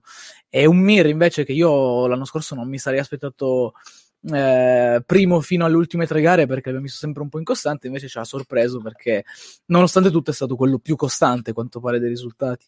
E, un Mir, tra l'altro, che io volevo dire, non, voglio un attimo difenderlo, nel senso che molti che lo dicono delusione Mir, ma io non lo vedo una delusione perché comunque Mir l'anno scorso ha fatto. È in linea con l'anno scorso. Sì, esatto, ha fatto qualcosa che non ci aspettavamo da lui e, e quest'anno invece sta facendo, per quello che riguarda me, quasi qualcosa di più, nel senso che un Mir che senza l'assenza di Market, senza tutti questi sconvolgimenti della classifica, secondo me l'anno scorso avrebbe potuto essere eh, più sotto addirittura della, della, quarta posizione perché sarebbe stato un campionato totalmente diverso. E invece un Mir che quest'anno sta, per me sta andando forte, eh, con le difficoltà comunque può avere una moto come la Suzuki che è relativamente nuova, è tornata nel mondiale da relativamente poco rispetto a Ducati e Yamaha che non se ne sono mai andate. Quindi una, una coppia motopilota che per me sta andando bene, anche se adesso lo vediamo quarto nonostante sia campione del mondo. E Vignales che vedo un po' più in fatica rispetto a quello che potevo aspettarmi dalle prime gare, perché Portogallo e Jerez... Però, sì, sì. È lì. Cioè, la classifica è cortissima se ci pensi. Sì. Sì, sì, sì, è vero. E lì, eh, infatti, mh, si vede la costanza che hanno avuto Bagnini e Quartararo quest'anno rispetto a Vignales terzo, che per quanto sia terzo sono 14 punti di differenza da Quartararo e non sono pochissimi, ecco, mettiamola così. Sì, Però... È vero, anche, è vero anche che non diventano più di 25, che è una gara da recuperare, eh, come dire, sono, sono calcolabili nel, nella misura in cui ci sono ancora 14 gran premi da, da disputarsi. Io credo che, tra l'altro, tra questi sei che mi vedo abbastanza in linea per tutto il campionato, poi ci sarà un gruppetto che andrà via, qualcuno meno, mi aspetto che Zarco col tempo magari possa scendere, eh, mm. però ovviamente sta arrivando Morbidelli che ha fatto podio eh, sì. con uno scooter praticamente. eh sì, è vero. Ma sai che invece, a differenza di quello che hai appena detto tu, ti stavo per dire quasi che Zarco ce lo vedo come vice campione del mondo quest'anno. Ma dici, ma dici. Perché Zarco lo vedo andare forte. Se in Portogallo non avesse sbagliato, sarebbe eh, terzo adesso nel mondiale. Che purtroppo in Portogallo è caduto, però è veloce. È vero, è vero. Però anche qui devi considerare che, cioè, secondo me, eh, Zarco sarà uno sparring partner per, per le due Ducati ufficiali. Eh cioè, sì Miller, Miller se, se ingrana e continuare a ingranare, adesso Ducati forse è uno dei pochi team che ha cercato di fare gioco di, squadra, gioco di squadra, di dare delle direttive anche a Lorenzo Condovi, gli dava la mappa 8 per dire i rallenti, sì, Dovi, sì, sì. Lorenzo non ascoltava niente. Secondo me con Guidotti... Eh, faranno un po' questo gioco anche se eh, faranno questo gioco nel senso Zarco bravi molto bene però fai stare davanti Miller se può Esatto, vince una Ducati ufficiale. Tra l'altro, guardando questi primi sei piloti, dico due francesi, due spagnoli e due Ducati. Ducati. due Ducati ufficiali, perché ce ne sono sì, tre sì. Ducati. Vero. Belle eh. Morbidelli, io penso che adesso arrivano delle piste in cui Morbido può fare molto molto bene. Cioè, secondo me, Le Mans, Mugello, Catalogna, è vero che ci sono in queste ultime due piste che ho detto un, dei rettilini incredibili, mm. però ci sono anche parti guidate molto molto importanti. Eh, sì, Mugello l'anno scorso non si è corso, quindi non possiamo sapere come si trova Morbidelli con, con questa tipologia di moto su questo eh, circuito, eh, però secondo me Morbido è uno di quelli che arriverà e farà bene. Eh, Morbidelli sì, diciamo che ha avuto difficoltà in Qatar, però abbiamo visto qua tornato in Europa essersi abbastanza ripreso, essere anche messo meglio dell'anno scorso, perché l'anno scorso è arrivato secondo nel mondiale, ma è stato diciamo molto bravo verso eh, la parte finale da Misano in poi, prima l'abbiamo visto un po' in difficoltà, quindi speriamo che quest'anno possa riprendersi subito e che possa raggiungere quindi la classifica, i primi classifica presto. D'altro canto spero a sto punto che anche Rossi possa un pochino mettersi a posto. Ormai tu l'hai detto, questa probabilmente sarà la peggior stagione della sua carriera e non dico né di no né di sì, ma spero che almeno possa farsi vedere in zona punti. Mi piacerebbe vedere un Rossi che arriva, non, non dico magari tra i primi quest'anno perché lo metterò dietro, ma che, che, che si faccia ancora vedere, perché comunque lui ne, ne, è in grado, secondo me. E ora che si ha più problemi della moto, più problemi suoi, questo non lo so, ma lui, lui è contento nonostante tutto, cioè non vorrebbe essere lì, ma lo vedi sempre fiducioso, quindi speriamo che eh, possa comunque tornare a stare abbastanza bene ecco, in, in moto. E parlando appunto del miglioramento Morbidelli Rossi, però Saremo a No, vedere io anche lì. credo che, come abbiamo detto più volte, sia stato un grave errore da parte di Yamaha non fornire. Non, cioè, quando hai un vice campione del mondo l'anno prima, che è giovane, che va forte, che conosce la moto, non puoi non fornirgli una moto eh, come le Yamaha M1 ufficiali. Cioè, secondo me è stato un errore grave. Questo non vuol dire che Rossi doveva avere la 2019, potevi fare un sacrificio economico eh, o contrattare meglio con Yamaha e ottenere una 2021 anche per Morbidelli, perché se la merita. Eh, sì, allora, è grave, eh, per me è un errore molto grave. Secondo me è una cosa... Gian, finisco con Morbidelli Vai, sta vai. dimostrando, secondo me, di meritarsi la M1 ufficiale più di Vignales. Ah, esatto, io su questo punto volevo arrivare, nel senso che non dico che Vignales magari debba retrocedere, perché è una cosa magari retrocedere nel senso in Petronas, perché quella è una cosa che si deve valutare a fine campionato, anche se l'anno scorso è andata effettivamente così con un Morbidelli prima Yamaha e quest'anno sembra andare di nuovo in quella direzione parlando di Morbidelli Vignales, ma questa è una cosa secondo me da discutere più avanti. Eh, il discorso della 2021 in Petronas è un discorso un po' delicato, nel senso che è vero che il discorso del sacrificio economico concordo con te, non penso che gli sarebbero mancati fondi per cambiare moto, però quello lo sanno poi loro.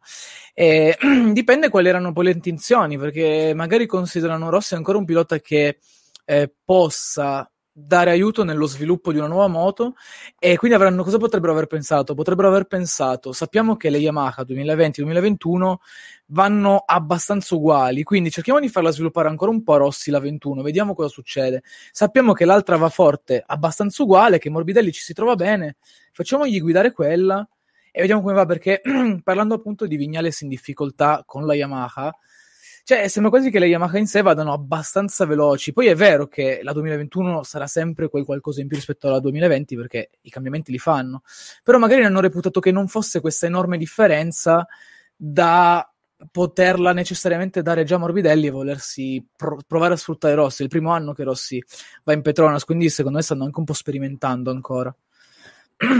Allora, pa- abbiamo parlato della classifica, del- di, di come si sono posizionati. Tocca parlare un attimo della crisi Honda e di Mark Marquez. Mark Marquez che ancora stoico, riesce a completare la gara, arriva eh, comunque sempre in una posizione dignitosa, porta punti a casa. Eh, non so se saranno importanti per il mondiale nella seconda parte di stagione quando spero possa recuperare eh, il- completamente. Di certo le cadute delle, delle mh, prove libere non hanno fatto bene, sia nella fiducia, sia nell'umore, sia nel fisico, perché torni anche nel luogo del misfatto, come dicevo a Radio Sportiva proprio sabato, di certo le scivolate non fanno mai bene, anche se non ti fai niente, comunque una botta, è un trauma per il corpo, quindi non è piacevole, soprattutto con le velocità e con quei pesi. Tra l'altro ha rischiato tantissimo perché ancora la moto tra un po' gli, gli finisce ancora addosso. Ehm, Però lì e, lui è un fenomeno. Quindi, ok, lo aspettiamo. Però qua c'è un problema Honda. C'è un problema Honda perché Honda ufficiale ha messo il, il pilota più avanti è Marquez perché Paul è, è cascato. Eh, mentre ehm, No, in realtà c'è Nakagami davanti con l'Andreato quarto. però non è ufficiale. Ah, dicevo. no, no, no, no, no. Ok, no, no. C'è Nakagami che invece continua a fare bene, Mhm. anche lui sta, ah, sta facendo fatica, questa è la prima gara che fa un, un buon posizionamento.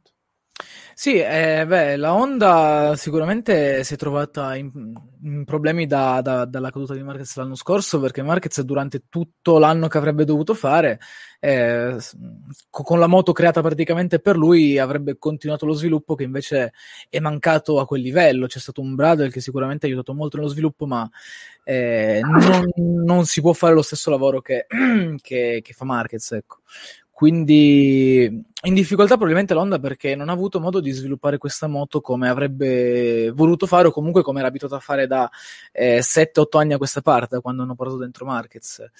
E quindi sì, è una moto che sappiamo andare veloce perché Marquez con le sue difficoltà comunque la riesce a portare appunto, come dici tu, in una posizione dignitosa, ma eh, in, in, evidente difficoltà soprattutto perché un Alex Marquez eh, che ha concluso una stagione 2020 bene comunque perché la moto aveva imparato a guidarla, si trova adesso in difficoltà come se avesse avuto un, cambio radicale nonostante la moto penso sia la stessa, non so se eh, Marquez ha la, ha la moto ufficiale, Alex Marquez oppure se ha quella dell'anno scorso, però... me quella dell'anno scorso. Comunque una moto che lui, che lui sapeva, sostanzialmente aveva imparato a guidare, quindi sì, diffic- anche perché l'ECR non è, non è un, un, team cattivo, voglio dire, ha sempre dimostrato di non andare male, soprattutto con Cracelo. E quindi sì, una, una difficoltà che parte dal, dal, team ufficiale che poi si propaga in questo caso nel team clienti LCR. E per quanto riguarda Marquez, Mark Marquez come pilota, secondo me allora, non so quanto possa essere, essere stato il ritorno di, di Jerez a mettere in difficoltà, quanto le è caduto nel warm-up, o anche solo il fatto comunque di, di dover ancora prendere fiducia, però eh, per me sta facendo un ottimo lavoro ed è dove pensavo che sarebbe stato. A differenza di molti, non ce lo vedevo essere subito forte. Quindi, come ti avevo già detto, a Portogallo, in Portogallo lo mettevo top 10. E quest'anno comunque è partito quindicesimo. Questa gara qua è partito quindicesimo, è arrivato mi pare nono. Eh, giù di là, quindi comunque tra incidenti e tutto è riuscito a, a, essere veloce a modo suo, ecco, a tenersi la posizione almeno. Quindi secondo me sta andando bene, deve solo, ha solo bisogno di un po' di tempo. Lo scorso anno, tra l'altro, alle Eh, pioveva e non so se ti ricordi, ma è stato un podio un po' tipico, ha vinto Petrucci, no, davanti, eh, davanti, proprio ad Alex Marquez e, e a Paul Espargarò io quest'anno sì. questi tre davanti, ecco, non me li vedo. dovessi, eh. dovessi, fare un pronostico, e qua arriviamo ai pronostici e agli ultimi dieci minuti della puntata, eh, dovessi fare un pronostico, io, io do favoriti Yamaha alle mani. Quindi, però dipende, però, però, dipende anche da come sta Quartararo. Io vedo bene Morbidelli alle mani. Allora, io alle man, eh, emulando Anzi, un pochino... Facciamo il podio, facciamo il podio così facciamo le, le cose fatte bene. Podio mio di MotoGP alle mani. Morbidelli, Bagnaia, Miller. Mm. Mm. io vorrei, vorrei, quasi, vorrei quasi dirti Aleix Spargarò, però non mi oso ancora. È che è un po' troppo presto. Prima parte di gara bene. molto bene, poi si è un po' sì. addormentato. Eh, secondo me l'Aprilia comunque senza andare forte, ma deve, deve, imparare a tenere un bel passo gara. Adesso c'ha, c'ha la velocità che non aveva prima ma gli manca forse la, la costanza in gara, ecco il passo. Eh, comunque, podio. Allora, eh, non sono sicuro di darti un nome di un vincitore. Cioè, per adesso ti, so, ti direi Bagnaia e Morbidelli a podio sì. Non so se dirti qualcuno di loro come vincitore o no. Intanto penso a un terzo nome. Eh, allora, allora, facciamo così. Bagnaia, Morbidelli e Rins, sperando che non la butti via di nuovo. Cavolo, veramente. Rins è velocissimo, ma la sta buttando giù.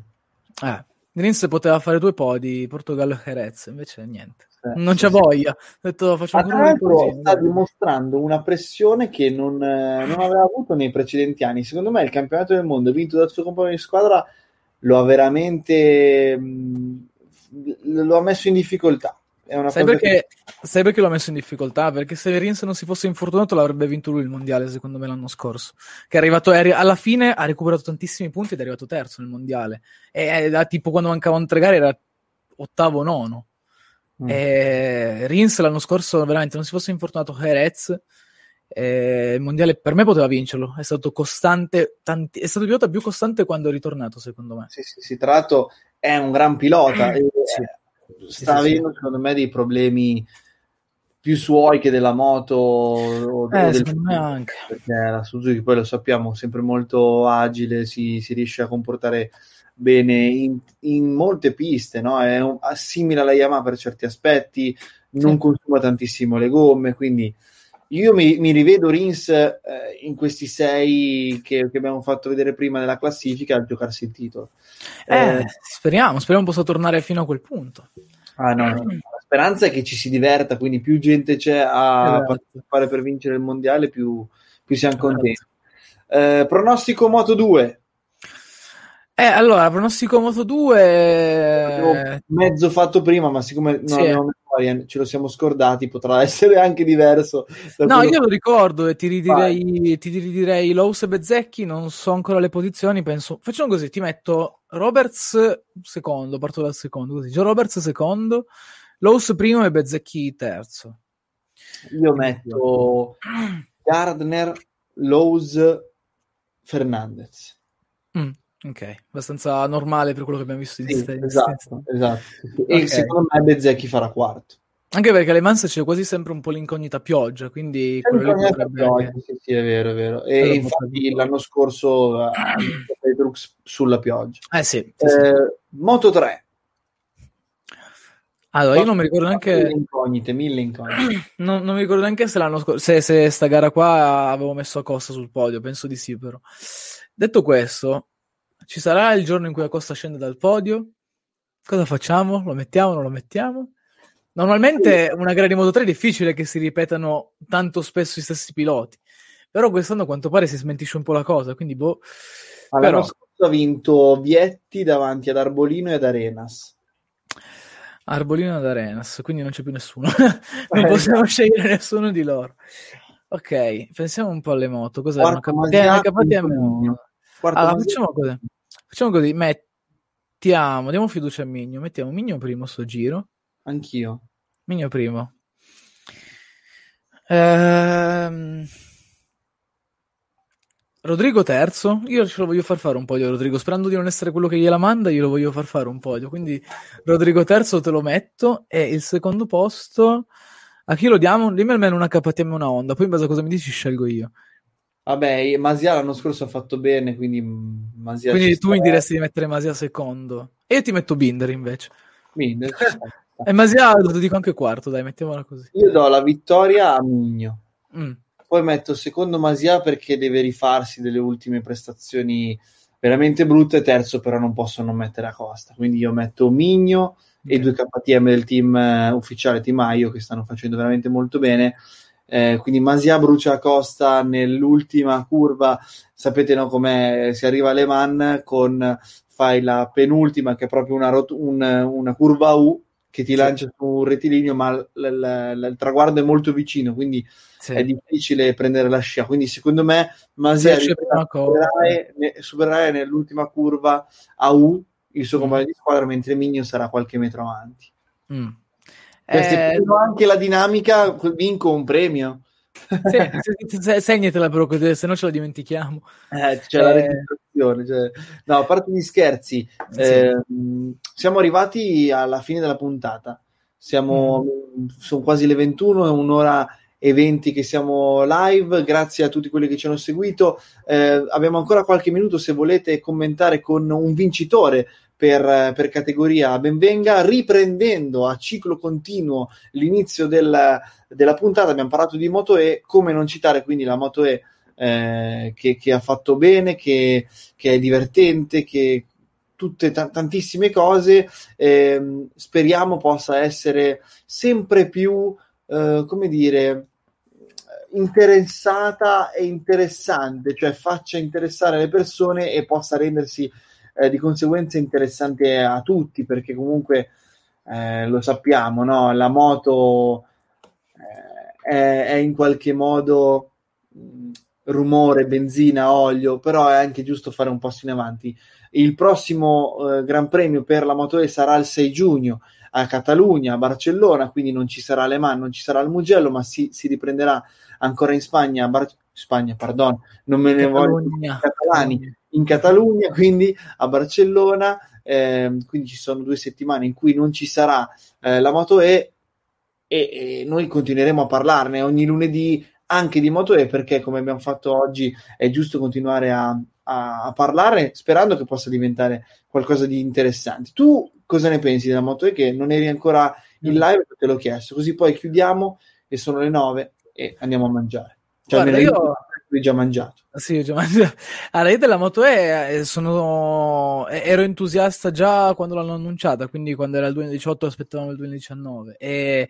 È una categoria che mi ha, mi ha stupito, o meglio, non mi ha stupito nel senso che me l'aspettavo bella ed è una categoria che mi piace molto da, da vedere. L'unica pecca è quello, vabbè, è un- una cosa purtroppo che si limita alle tecnologie e che dura un poco, perché comunque otto giri eh, belli perché fa- sono giri a fuoco, però sono comunque un po', un po' corti. Però pian piano credo che faranno come nella Formula E che va- andranno per, per aumentare. Quindi eh, è una categoria che piace molto e quest'anno non è stata da meno. Ci sono tanti talenti. Mi è dispiaciuto non. Con, con l'ospite di, di- di oggi, che tra l'altro per chi non si fosse collegato dopo, ci sarà la, la registrazione sul canale YouTube Fabio Fagnani eh, e troverete anche lo spezzone in cui parliamo proprio solo di, di Moto E che abbiamo avuto come ospite ehm, un esperto di Moto E che ci ha parlato dei motori elettrici eccetera lui diceva servirebbe un vero e proprio pilota mediatico, un testimonial per la categoria. Ci hanno provato, ci avevano provato con Gibernau, ma Gibernau era già un ex pilota. Servirebbe Sì, che è famoso e come dire in grinta adesso. e Noi avevamo scherzando pensato a Dovizioso, però è quel tipo di pilota. Noi prima ridendo, ma neanche troppo, abbiamo detto cavolo, Melandri sarebbe perfetto perché. eh, lui sta guidando le e-bike, è in, sotto contratto con il team del, ha come sponsor Trentino che, Sì, è- che è sponsor di Cresini. esatto, il team Cresini eh, quindi sarebbe il nome più caldo e un- uno forte da, da- da far, da far fare la, la moto E. Sarebbe molto divertente. Poi citando youtuber o moto- moto- motociclisti che hanno anche il canale YouTube come Marcon che ci aspettavamo potesse fare da volano no? e quindi anche qui è venuto in mente perché non invitare Luca Salvadori in un, in un come wild card nella moto E? Perché comunque con, con questa tipologia di, di moto conta anche l'online, no? Quindi perché no eh, riuscire a, a mettere un, un pilota che è molto mediatico, molto, molto presente e, e metterlo su una moto che deve ancora eh, farsi per davvero, deve ancora lanciarsi nel, nel mondo che conta. Poi eh, diceva anche per riassumere, poi salutiamo davvero che forse la moto E, visto che è de- praticamente solo di, di Energica e monomarca, aveva più senso metterla nel mondiale delle superbike, delle, delle derivate di seti, Mm. eh, invece nei prototipi. Però al netto di questo, noi ci rivediamo qui lunedì prossimo. Chissà, Gian, ce la faremo con eh, l'intro? Sì, sì, sì, la faremo, la faremo. Scusami, lo sai che ci ho avuto No, baby, figurati, però. Volevo soltanto fare una, una affermazione veloce, così pungente Vai, a vai, caso. figurati, figurati. Pilota mediatico Moto E. Mm, Un annetto due. E se ci va Valentino Rossi? Se la prova? Eh, quanti soldi devono tirar fuori? Vabbè, magari, lo sai, a Vale piace correre, magari dice se proprio non m'accetta da nessuna parte, o magari si fa il team pure lì, si fa lo schede in team e corre da solo. Che ne Eh, sai? eh, ma che magari si faccia lo scaring in team non sarebbe male, però che Mm. lui corra in moto E la vedo dura. Secondo, Io- me, secondo me l'anno prossimo che ci saranno gli autodromi un po' più pieni, immagino, Mhm. tra vaccini e- eccetera, spero si, si riuscirà. Secondo me sarà l'ultimo anno di Valle perché come ho detto è una mia ipotesi, ovvio, non- Sì, sì, sì. assolutamente smentibile, però secondo me Vale ha, ha l'idea di ritirarsi non appena potrà impennare davanti a un pubblico. Sì, sì, Farà punto- ultimo in 20 gare impennando e salutando tutti. Cioè, Sì, sì, sì, sì.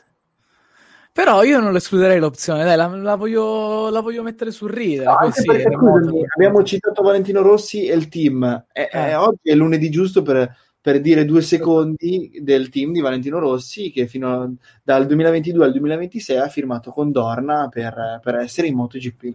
Che figata. Io adesso sono solo curioso di capire che moto scelgono. Il che mi, se- I piloti, mi sembra. i piloti. Vabbè, ma i piloti un'idea ce l'ho, ce l'ho anche abbastanza chiara, anche se purtroppo rimane un'idea. Anzi, vuoi che facciamo i pronostici sui piloti? Vai, vai, vai, vai. Sono Eh, curioso. Marini e Bezzecchi. Marini e Bezzecchi. Marini secondo me che- si sposta. Ma ha solo un anno, ha solo un anno di contratto? Secondo me sì, non sono sicuro, ma secondo me sì. Ma penso che abbia solo un anno di contratto perché penso che sia molto legato al discorso Sky e penso che Vale abbia avuto già le idee un po' chiare quando gliel'hanno fatto fare. Poi magari mi sbaglio, adesso è da controllare. No, no, Nel ci caso avesse un anno, ti dico loro due. Se ne avesse due, non ti dico ancora Vietti perché è presto, però Bezzecchi sicuro.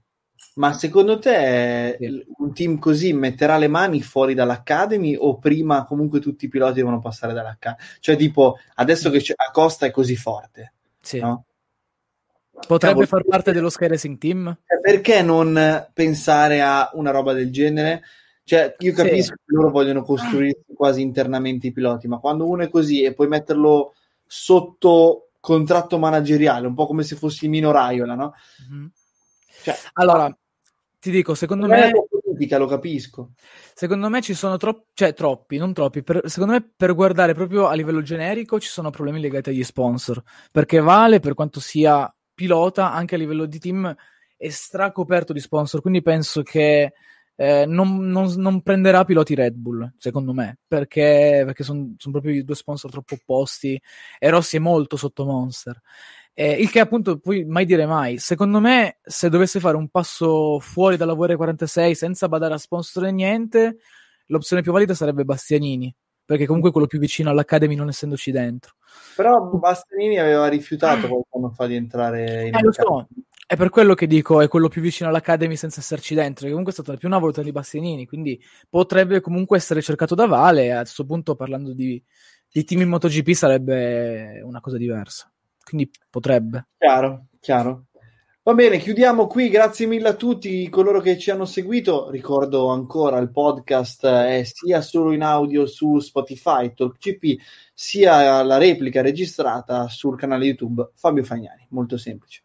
Ciao ragazzi, grazie Gian, ciao a tutti. Ciao a tutti, ciao Fabio, grazie.